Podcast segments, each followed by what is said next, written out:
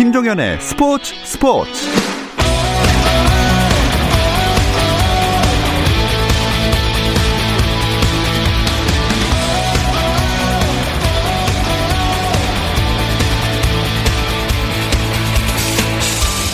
스포츠가 있는 저녁 어떠신가요? 아나운서 김종현입니다. 오늘 하루 스포츠계를 돌아보는 스포츠 타임라인으로 김종현의 스포츠 스포츠 출발합니다.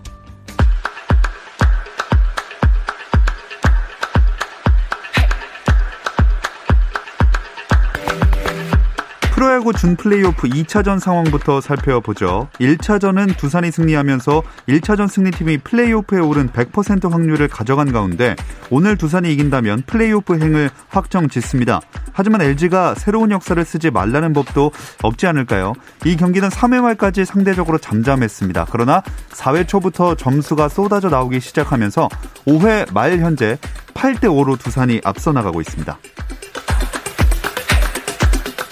프로야구 한화가 주장 이용규를 방출했습니다. 한화 관계자는 이용규와 면담을 통해 구단에 1년 추가 옵션을 행사하지 않기로 했고 팀을 리빌딩하는 방향에서 이 같은 결정을 내렸다고 밝혔습니다. KBL 프로농구 경기도 진행 중입니다. 최근 상승세를 타고 있는 삼성과 LG가 시즌 두 번째 맞대결을 치르고 있는데요. 삼성은 최근 KCC와 오리온의 연달아 승리를 거두고 시즌 첫 연승의 기쁨을 누렸고 LG는 지난 경기에서 SK의 완승을 거두고 최근 4경기 3승 1패의 상승세를 이어 나갔습니다. 오늘 경기는 어떨까요? 점수 팽팽하게 진행되고 있습니다. 4쿼터 서울 삼성이 68점을 올렸고요. 창원 LG가 64점을 올려서 넉점 차입니다. 프로 배구 코트에서는 남자부 한국전력 대 우리카드의 경기가 이어지고 있습니다. 세트 스코어 2대 0으로 우리카드가 앞선 가운데 3세트 진행 중이고요. 3세트 스코어는 우리카드 22점, 한국전력 20점입니다. K리그 어워즈 2020에서 전북의 미드필더 손준호가 올해 프로축구 K리그1 최우수 선수로 선정됐습니다.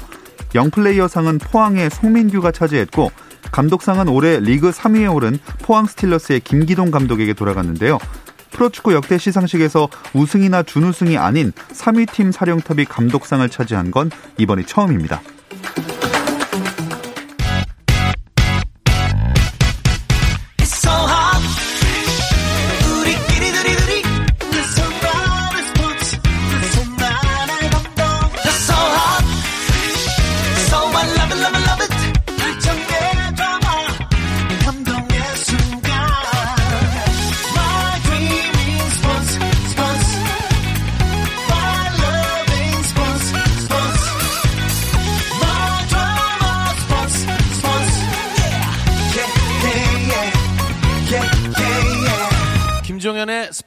스포츠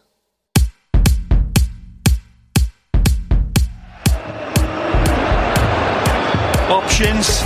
Messi gets it back. Messi! Suarez puts it on the plate and Messi. 현장의 소리, 레전드들의 이야기. 스포츠 스포츠에서 모두 다 만나보세요. 김정현의 스포츠 스포츠. 목요일에는 해외 축구 이야기 함께하고 있죠. 라디오의 발롱도르를 꿈꾸는 이건 김정용의 랄롱도르 시작하겠습니다. 풋볼리스트 김정용 기자 먼저 인사 나눌게요. 안녕하세요. 안녕하세요. 김정용입니다. 그리고 영국에 있는 이건 기자 연결해 보겠습니다. 안녕하세요. 네, 안녕하세요. 이건입니다. 그 프랑스랑 독일에 이어서 영국도 코로나19 확산 방지를 위해서 4주짜리 봉쇄령 발표했잖아요. 현지 상황 많이 심각한가요? 네, 어, 이 4주짜리 봉쇄령이 오늘 지금부터 시작을 했습니다. 오늘부터 12월 2일까지 봉쇄를 시켰고요. 어, 현재 지금 영국 상황이 코로나19 전체 확진자 수는 100만 명을 넘겼습니다. 세계에서 아홉 번째로 어, 100만 명을 넘긴 나라가 됐고요. 현재 어, 하루 확진자가 2만 5천 명에 달하기 때문에 영국 정부로서도 이 경제 상황을 고려해서 예, 봉쇄를 시키지 않으려고 했습니다만 계속 이 상태로 가다면 어, 사망자가 하루에 5천 명씩 나올 수 있다는 경고 때문에 결국 4주 봉쇄령을 발표했고 크리스마스 때까지 크리스마스 때는 좀 더 사람들이 자유롭게 왕래하기 위해서 지금 4주 동안 봉쇄를 해서 이 코로나 확산세를 줄여야 된다. 라는 그런 이유로 봉쇄를 결정을 했습니다.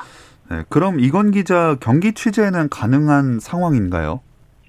일단 프리미어 리그라든지 뭐 여러 가지 럭비 리그라든지 이런 엘리트 스포츠는 계속 무관중 경기를 어, 전제하에 계속 진행이 됩니다. 그렇기 때문에 어, 스포츠는 진행되고 저 같은 경우에도 일단은 일을 하러 가는 것은 예외로 둡니다. 그렇기 때문에 어 저는 이제 막 가다가 만약에 경찰이 왜 나가느냐 이렇게 얘기를 하면 일을 하러 간다라는 걸 증명만 한다면 뭐 크게 어, 이제 경기장에 취재를 가는 것은 무리가 없습니다. 음.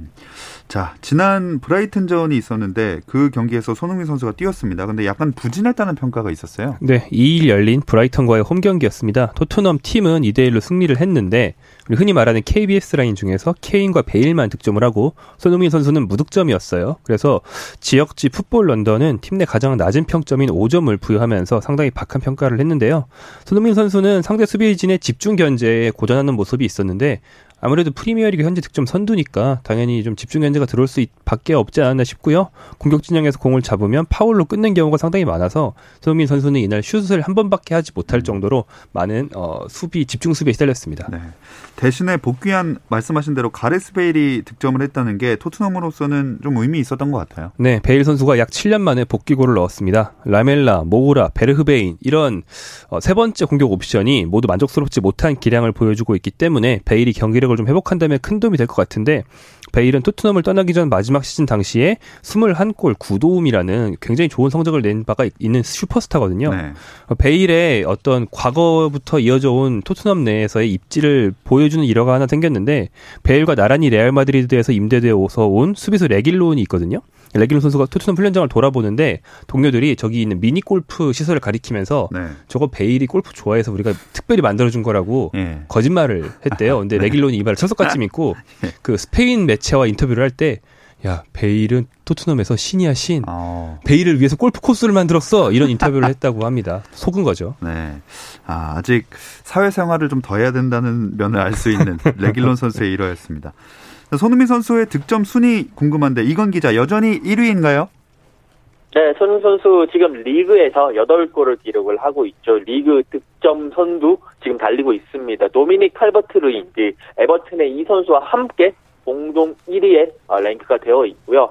그 뒤를 지금 쟁쟁한 선수들이 많이 손흥민 선수를 뒤쫓고 있습니다. 리버풀의 모하메드 살라, 레스터 시티의 제이미 바디가 7골을 넣으면서 딱 한 골 차로 쫓고 있고요. 그 뒤를 어, 지금 리즈 유나이티드의 돌풍을 일으키고 있는 뱀포드 선수 그리고 해리 케인 여기에 뉴캐슬로 이적한 칼럼 윌슨 선수가 6골 넣었어. 계속 그 두 골 차로 계속 손흥민 선수를 압박하고 있습니다. 네. 브라이튼전은 좀 쉬긴 했지만 그래도 이렇게 1위의 모습을 보여주니까 구단이 손흥민 선수의 이 주급을 크게 올린다는 얘기가 나오고 있어요. 네, 한 지난달 정도부터 손흥민 선수의 재계약을 추진한다는 소식이 쭉 나오고 있는데 최근 현지 보도들을 보면 손흥민 선수에게 토트넘이 얼마나 큰 액수를 제기, 제의했는지가 나오고 있습니다. 어, 토트넘 측에 특히 토트넘의 조 루이스 구단주가 추진 중인 손흥민 재계약 건의 조건을 보면 기본 주급이 20만 파운드, 어, 대충 3억 원 정도 되거든요. 네. 그 일주일에 기본금만 3억 원이고 골과 출전 등에 따른 수당은 따로 있는 음. 그런 조건이라고 하는데 이 3억 원에 상당하는 기본 주급은 해리 케인과 같은 팀내 최고 수준의 금액이니까 어, 손흥민한테 제의할 수 있는 거의 맥시멈의 금액이라고 보면 되겠습니다. 팀 내에선 최고 수준의 대우를 받게 되는 건데 이건 기자 프리미어리그 전체로 봤을 때는 어느 정도인가요?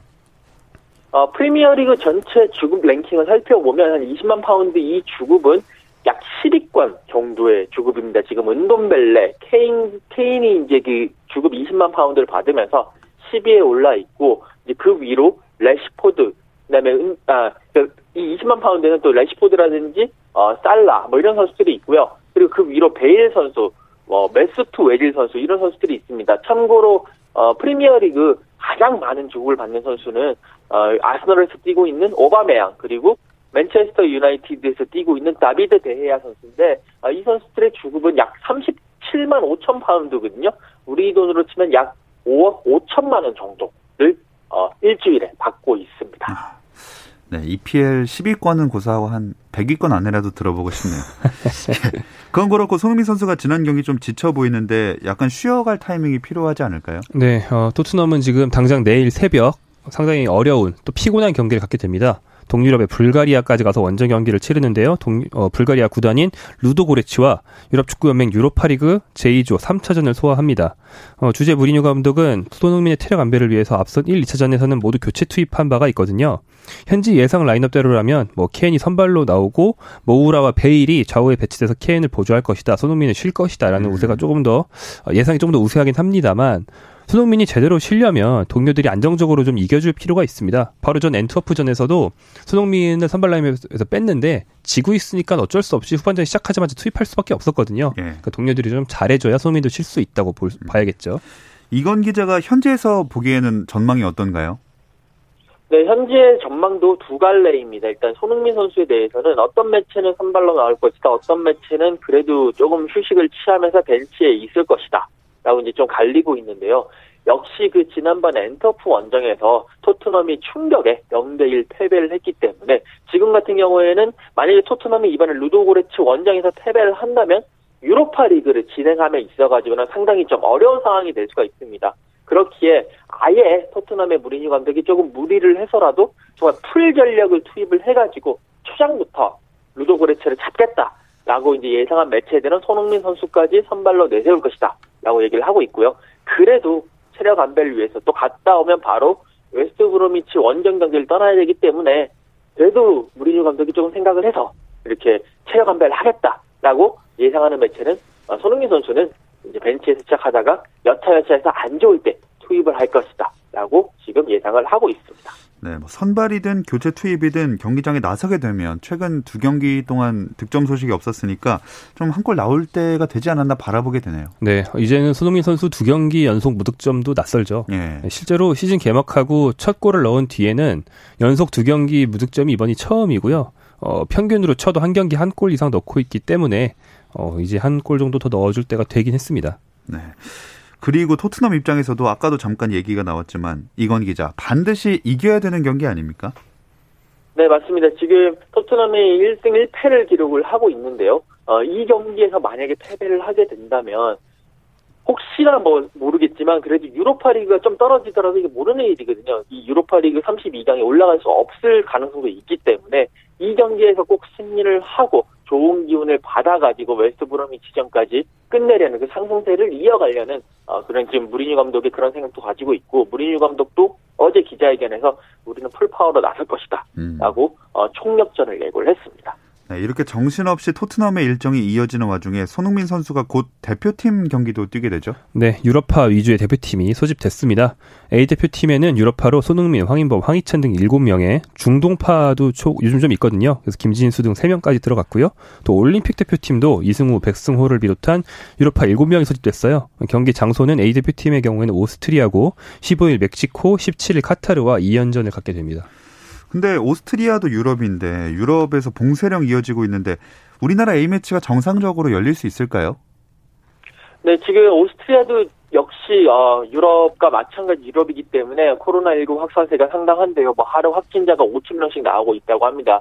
그리고 이 오스트리아도 봉쇄령을 내렸고 특히 밤 8시부터 그 다음날 아침 6시까지는 어, 통행 금지까지 지금 내려놓은 상태입니다. 어, 그렇기 때문에 상당히 많은 분들이 이 A 매치가 열릴 수 있느냐 에 대해서 궁금해 하시는데 일단 A 매치도 엘리트 스포츠 이벤트이기 때문에 어, 유럽에서 이 엘리트 스포츠 이벤트가 가지는 그런 영향력이라든지 경제적 효과를 무시할 수 없습니다. 어, 그렇기에 일단 엘리트 스포츠는 계속 진행을 하게 되어 있고 어, 오스트리아도 오스트리아 대표팀 경기가 같은 기간에 있거든요. 이것도 계속 진행이 되기 때문에 아직까지는 뭐 경기가 취소가 된다라든지 연기가 된다라든지 아니면 뭐 다른 나라에서 한다라든지 이런 소식은 없고 대한축구협회도 이제 선발대가 내일 들어가서 좀 더 확인을 한다고 하니까 뭐 큰 무리 없이 경기는 열릴 것 같습니다. 네, 이런 상황에서 챔피언스리그 홈앤드 어웨이로 정상적으로 열리고 있습니다. 이 이야기는 잠시 쉬었다 와서 나눠볼게요.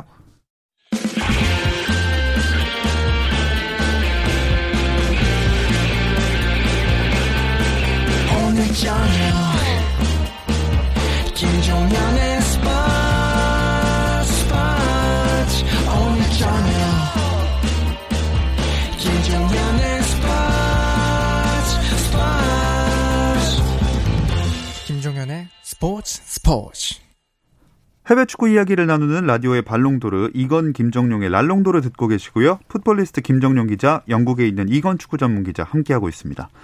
코로나19 확산세가 잡히지 않는 상황에서도 챔피언스 리그는 조별리그 3차전까지 치러졌네요. 네. 이번 주 3차전 경기가 주중에 있었고요. 이번 시즌 오히려 좀 시즌이 늦게 시작했다 보니까 매우 숨가쁘게 일정을 소화하고 있습니다. 원래 띄엄띄엄 열리곤 해야 되는데 최근 3주 연속으로 챔피언스 리그 주중 경기가 진행돼서 참가 팀들이 굉장히 많이 힘들 것 같고요. 예. 어, 당장 오늘 새벽에만 해도 맨체스터 유나이티드가 터키의 바샥셰히르를 원정에서 1대 2로 패배를 당했는데 이 맨유는 소위 죽음의 조에서 앞선 두 경기에서는 라이프치히, 파리 생제르맹 이런 강호들을 다 잡았거든요. 예. 그래놓고 바샥셰히르에게 져서 어, 상당히 의외라는 반응이 많이 나오고 있습니다. 예, 체력적 부담 때문에 어쩔 수 없기 없는 것 같기도 한데 그런 와중에 황희찬 선수는 또 결정했어요. 네, 어, 방금 말씀드린 그 메뉴와 같은 조에 있는 알비 라이프찌 소속이죠. 파리 생제르맹과의 경기에서 팀은 2대 1로 승리했습니다. 그런데 황희찬은 이 경기 엔트리에는 들었지만 벤치에만 앉아 있고 교체로도 출전을 하지 못했고요. 황희찬 선수가 최근 4경기 중에서 이 경기 포함 3경기에 아예 교체로도 못 나가고 있어서 상당히 입지가 축소된 상태입니다. 이건 기자, 나겔스만 감독의 의중은 뭘까요?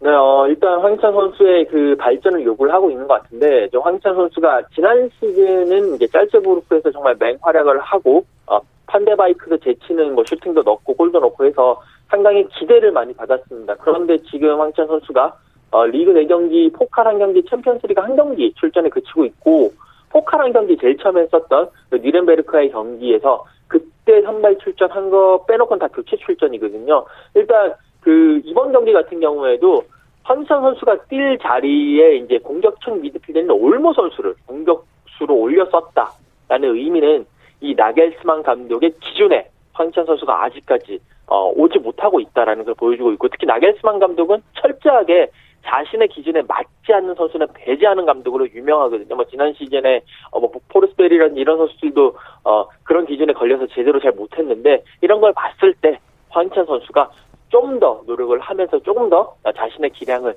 끌어올리고 기회를 기다리는 것이 지금은 가장 중요할 것 같습니다.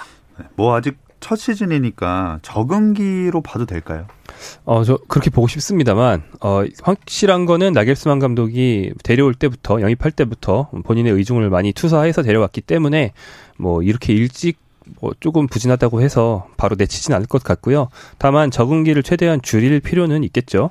어, 전술적인 이유로 배제하는 중일 수도 있고 적응기일 수도 있는데 뭐 정확한 의중은 알 수 없지만 어, 손흥민 어, 손흥민 황희찬 선수가 빨리 이제 나겔스만 감독의 라인업에 들어가야 되고 네. 또더 중요한 거는 그 선결 조건은 황희찬 선수를 어떤 선수와 조합할지 음. 지금 아직 팀 자체가 시즌 초반에는 계속 무팽진 중이었다가 최근에 패배가 늘어나면서 약간 하락세였거든요. 예. 그래서 공격 조합 자체를 새로 짜고 있는 중이기 때문에 황희찬 선수가 자신과 맞는 파트너 공격수를 잘 찾아서 짝을 이룬다면 어, 단번에 입지가 확대될 가능성도 있는 것 같습니다. 자, 황희찬 선수의 입지는 약간 불안한 반면에 잘츠부르크에서 같이 뛰었던 홀란드는 아, 장난 아니에요. 네, 엘링 홀란 선수는 보루시아 도르트문트로 이적한 뒤에 지난 시즌 후반기, 즉 올해 초부터 맹활약 중이었죠. 이번 시즌에도 유럽 축구 연맹 챔피언스리그 3경기 연속골을 기록하면서 무서운 결정력을 보여주고 있습니다. 가장 최근 열린 경기는 벨기에 클럽인 클럽 브뤼허와의 경기였는데 이 경기에서 또 두 골을 넣었어요. 그러면서 3대 0 완승을 이끌었습니다. 자, 엄청난 활약을 보여주고 있는 홀란드 선수입니다. 유럽 현지에서도 홀란드의 득점력 높은 평가 받고 있을 것 같은데요. 네, 어, 홀란드 선수의 이 득점력에 대해서는 지금 모든 유럽 매체들이 어, 뭐 호날두보다 더 낫다, 리오넬 메시보다 더 낫다라는 평가를 내리면서 앞으로 뭐 홀란드 선수가 그 PSG의 음바페, 선, 음바페 선수와 함께 이 유럽 축구 시장을 이끌어 나갈 어, 차세대 새로운 스타가 될 것이다라고 지금 계속 이야기를 하고 있습니다. 여기에 레알 마드리드라든지 뭐 바르셀로나라든지 이런 팀들도 홀란드 선수를 영입하려고 많은 돈을 지금 준비를 하고 있다라는 그런 여러 가지 얘기를 나오고 있습니다. 앞으로 홀란드 선수의 계속 이 득점 행진, 특히 챔피언스 리그라든지 어, 분데스리가에서 계속되는 득점 행진을 주목해서 봐야 할 것 같습니다. 네. 어, 잘하는 공격수가 나오면 요새는 어쩔 수 없이 호날두와 메시의 비교가 될 수밖에 없는데 바로 그 호날두와 메시. 호날두는 챔피언스리그 현재 통산 130골로 최다 득점이고요. 메시가 그 뒤를 잇고 있습니다. 이 두 선수가 모두 조별리그 3차전에서 공격 포인트를 올렸네요. 네, 어, 바르셀로나는 키예프에 2대 1로 승리하면서 조선두를 질주했고요. 이 경기에서 리오넬 메시 선수는 페널티킥 득점을 했습니다. 그리고 유벤투스는 페렌츠바로시를 상대로 승리를 챙겼는데 크리스티아노 호날두 선수가 어, 동료 공격수인 알바로 모라타에게 어시스트를 해주면서 공격 포인트를 올렸습니다. 네. 이런 거 보면은 두 선수가 벌써 30대 중반인데 앞으로도 한동안은 이 최정상 무대에서 이름을 볼 수 있을 것 같아요. 네, 호날두 선수가 85년생이고 메시 선수가 87년생인데요. 제가 85년생인데 좀 걷기도 힘들거든요. 네, 좀 여기까지 기어오시는 거 제가 네, 봤습니다. 신체 나이가 많이 다른 것 같다.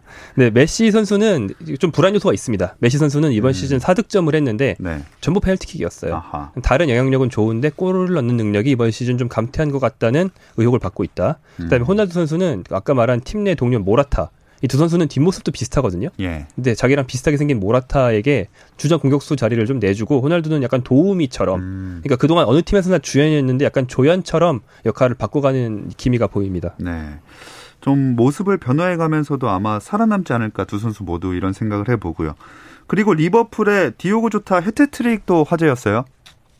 네, 그렇습니다. 리버풀이 이제 아탈란타 원정길을 떠났는데 5대 0으로 승리를 했습니다. 여기에 이제 디오고 조타 선수 울버햄튼에서 데리고 온 선수죠. 이 선수가 어, 선발로 출전을 했는데 16분 34분 그리고 후반 9분에 골을 넣으면서 해트트릭을 완성을 했습니다. 리버풀은 어, 3연승을 달리면서 조선두로 나섰고요. 어, 여러 가지 지금 조타 선수에 대해서 많은 언론과 아, 많은 팬들이 찬사를 아끼지 않고 있습니다. 안 그래도 리버풀이 훌륭한 공격진을 보유하고 있었는데 이 조타가 또 새로운 바람을 불어넣고 있어요. 네, 그렇습니다. 그 리버풀의 사실 이제 기존의 공격 라인은 마누라 라인이라고 해서 마네 피르미누 그리고 살라 선수로 이어지는 쓰리톱이었습니다. 근데 이제 여기서 피르미누 선수가 물론 정말 좋은 선수입니다만 약간의 득점의 결정력이 있어가지고는 다른 마네 선수라든지 살라 선수에 비해서 떨어지는 것이 아니냐 득점의 파괴력이 조금 아쉽다. 그러니까 이게 상대적으로 아쉽다라는 평가가 많았었는데요. 지금 쌀, 아, 그 조타 선수가 들어오면서 뭐 연계도 연계지만 결정력까지 이렇게 보여주니까 피르미누를 밀어내고 이 조타 선수를 어, 선발로 내세우고 아예 주전을 내세우는 것이 아니겠느냐 라는 그런 이야기들도 나오고 있습니다. 이제 참고로 조타 선수가 이렇게 잘하고 있기 때문에 아, 짤제브루크에서 잘 뛰었던 황, 황희찬 선수와 그리고 홀란드 선수가 잘 뛰었던 지금 일본인 선수 미나티노 선수도 역시 지금 자리를 못 잡고 있는 뭐 그런 상황이기도 합니다. 음. 이건 기자가 봤을 때는 조타가 피르미누를 밀어내고 그 주전 쓰리톱의 한 자리를 차지할 수 있을 거라 보시나요? 일단 올 시즌이 끝날 때까지는 그래도 주전은 피르미누가 좀 차지하지 않을까. 어차피 리버풀도 계속 경기를 치르고 있고 주전들의 체력 안배를 어, 가져가야 되기 때문에 두 선수를 놓고 로테이션을 돌립니다만 그래도 리버풀의 DNA와 리버풀의 그런 전술을 잘 아는 선수는 더 경험이 많은 선수는 피르미누이기 때문에 일단 피르미누는 올 시즌까지는 주전이다. 하지만 올 시즌까 이번 올해까지는 주전이다. 그러나 올해 끝나기 전까지 그런 파괴력을 보여주지 못한다면 클럽 감독으로서는 과감하게 한번 변화를 선택 할 가능성도 있다라고 말씀드릴 수 있겠습니다. 그만큼 좋은 활약을 보여주고 있는 새 영입생 조타 선수였습니다. 어 근데 최근에도 골 이야기하려면 빼놓을 수 없는 선수가 바로 즐라탄 이브라히모비치 아니겠습니까? 네, 이브라히모비치 선수 스웨덴의 사자라고 알려져 있는 예. 선수인데 39살이고 뭐 국내의 한 연예인분을 닮은 걸로 아, 그렇죠. 예, 국내에서는 많이 이제 광고에도 쓰이고 합니다. 근데 이 선수가 그런 어떤 밈으로만 유명한 게 아니고 최근에 실력 자체가 어, 전성기 실력을 완전히 유지하고 있습니다. 음. 예전에 호날두 메시와 묶였던 그런 기량의 소유자인 그런 기량을 호날두 메시보다 나이가 더 많음에도 불구하고 유지를 하고 있는데요. 현재 세리에아가 6라운드까지 진행됐는데 7골로 득점 선두거든요. 근데 이 선수는 코로나 바이러스에 걸려서 두 경기를 못 뛰었습니다. 예. 그 4경기 7골로 득점 선두인 거예요. 즐라탄 이브라히모비치 효과로 지난 시즌 막판부터 큰 상승세를 탔던 AC 밀란은 현재 세리에아 선두를 달리고 있고요. 또 이브라히모비치 선수는 어, 코로나19에 걸렸을 때 그 특유의 굉장히 과시적인 말투로 네. 코로나 바이러스가 참 용감하구나 이 즐라탄님에게 덤비러 왔어 네. 이런 말을 소셜 미디어에 남기면서 이겨냈어요. 네. 그리고 최근에는 그 마스크를 쓰는 영상을 그 지역 밀란에 있는 소속된 지역인 롬바르디아 주 정부와 연계해서 공익 광고를 하면서 예. 주민 여러분, 너희들은 질라탄이 아니야. 너희들은 마스크를 써야 한다. 이런 말을 정말 예. 뻔뻔하게도 하는 그런 공익 광고를 찍어서 화제가 되기도 했습니다. 정말 이런 어록들로만 아무래도 한 시간 정도 방송할 수 있을 것 같은 즐라탄 선수. 예, 그만큼 즐라- 자, 네. 자서전이 제일 재밌는 선수죠. 자서전에 이런 말들로 가득해서. 예. 네. 또 그만큼 훌륭한 실력을 보여주니까 할 말이 없는 것 같습니다. 이런 기세에 대해서 유럽 팬들도 많이 놀라고 있을 것 같은데요. 네, 어, 즐라탄 이브라히모비치 선수가 1981년생이거든요. 어, 이 정도 선수는 지금 웬만하면 다 현역에서 은퇴를 한 이제 상황인데 그럼에도 불구하고 어, 골 폭풍을 이제 내비치면서 상당히 어, 좋은 모습을 보이고 있고 특히 이제 즐라탄 선수가 미국을 갔다 왔어요. LA 갤럭시에서 뛰었는데 사실 축구계에서 어, 미국 그, 그 정도의 선수가 미국까지 갔다 오면 은퇴 수순이다. 이제 미국 갔다가 좀 캘리포니아의 좋은 햇살 받으면서 유럽은 아무래도 햇살이 좀 아쉬우니까 어, 그러면서 은퇴를 하고 노후를 준비해야 되는 그런 상황인데 여기 갔다가 다시 AC 밀란으로 와서 1년 계약을 하고 골 폭풍을 보이고 다시 또 재계약을 하고 어, 뭐 그런 모습을 보입니다. 그렇기 때문에 아, 이 질라탄 선수의 과연 이 끝은 어디까지인가, 한계는 어디까지인가에 대해서도 상당히 놀라고 있고, 여기에 은퇴 수순 밟을 줄 알았는데 그것도 아니고, 계속 저런 모습 보이니까, 진짜 이러다가는 40 넘어가고, 45세 넘어가고도 뛰는 거 아니냐, 아, 라는 지금 그런 의구심, 그런 뭐 경탄, 그런 경애, 여러 가지 뭐, 화- 뭐 그런 반응들이 계속 나오고 있습니다. 그 이브라히모비치 선수가 미국 갔다 올 때 남긴 어록도 굉장히 재밌는데요. 그 LA 팀에 갔다 왔거든요. 그 예. 팀으로 이적할 때는 LA 주민들아 너희들에게 질라탄님을 선물한다 이렇게 말했고요. 그 팀을 떠나서 유럽으로 돌아올 때는 내가 나가니까 니들은 이제 야구나 봐라 이렇게 아. 말했습니다. 진짜로 한 말입니다. 예. 제가 지어낸 게 아닙니다. 그 마- 이것도 하나 소개하고 싶네요. 아내에게 생일 선물로 뭘 줬냐는 질문 있었잖아요. 그러니까 선물은 필요 없다. 그녀는 나를 가졌으니까. 어, 말하면서 굉장히 부끄러워하시네요. 아 이거 이런 말을 어떻게 그 인터뷰에서 할 수 있는 예 네. 엄청난 선수인 것 같습니다. 이번 주말 우리나라 유로파 선수들 리그 일정 짚으면서 한번 마무리를 해볼까요? 네, 우리나라 유로파 선수들과 어떤 주요 해외 경기까지 간단하게 말씀드리겠습니다. 먼저 토요일 밤에 어 11시 30분에 황희찬 선수가 소속된 RB 라이프치의 경기가 있습니다. 황희찬 선수 이번에는 좀 많은出장 시간 잡고 공격 포인트 올릴 수 있으면 좋겠고요. 그 다음에 일요일로 넘어가서 새벽 2시 30분에 흔히 Der Klassiker라고 부르는 도르트문트와 바이에른 뮌헨의 빅매치가 있으니까 빼놓을 수 없을 것 같고 또 새벽 4시 45분에는 이승우 선수의 신트트레이던 경기가 있습니다. 그리고 일요일로 넘어와서 일요일 밤 9시에 토트넘 홋스퍼 경기가 있고요. 월요일 새벽 1시 30분에 맨시티와 리버풀의 빅매치, 그리고 월요일 새벽 5시에는 이강인 선수가 뛰는 발렌시아의 경기가 있습니다. 네. 이건 김정용의 발롱도르 여기서 마치도록 하겠습니다. 이건 기자, 김정용 기자 두 분 고맙습니다. 감사합니다. 고맙습니다. 내일도 별일 없으면 다시 좀 들어주세요. 김정현의 스포츠 스포츠.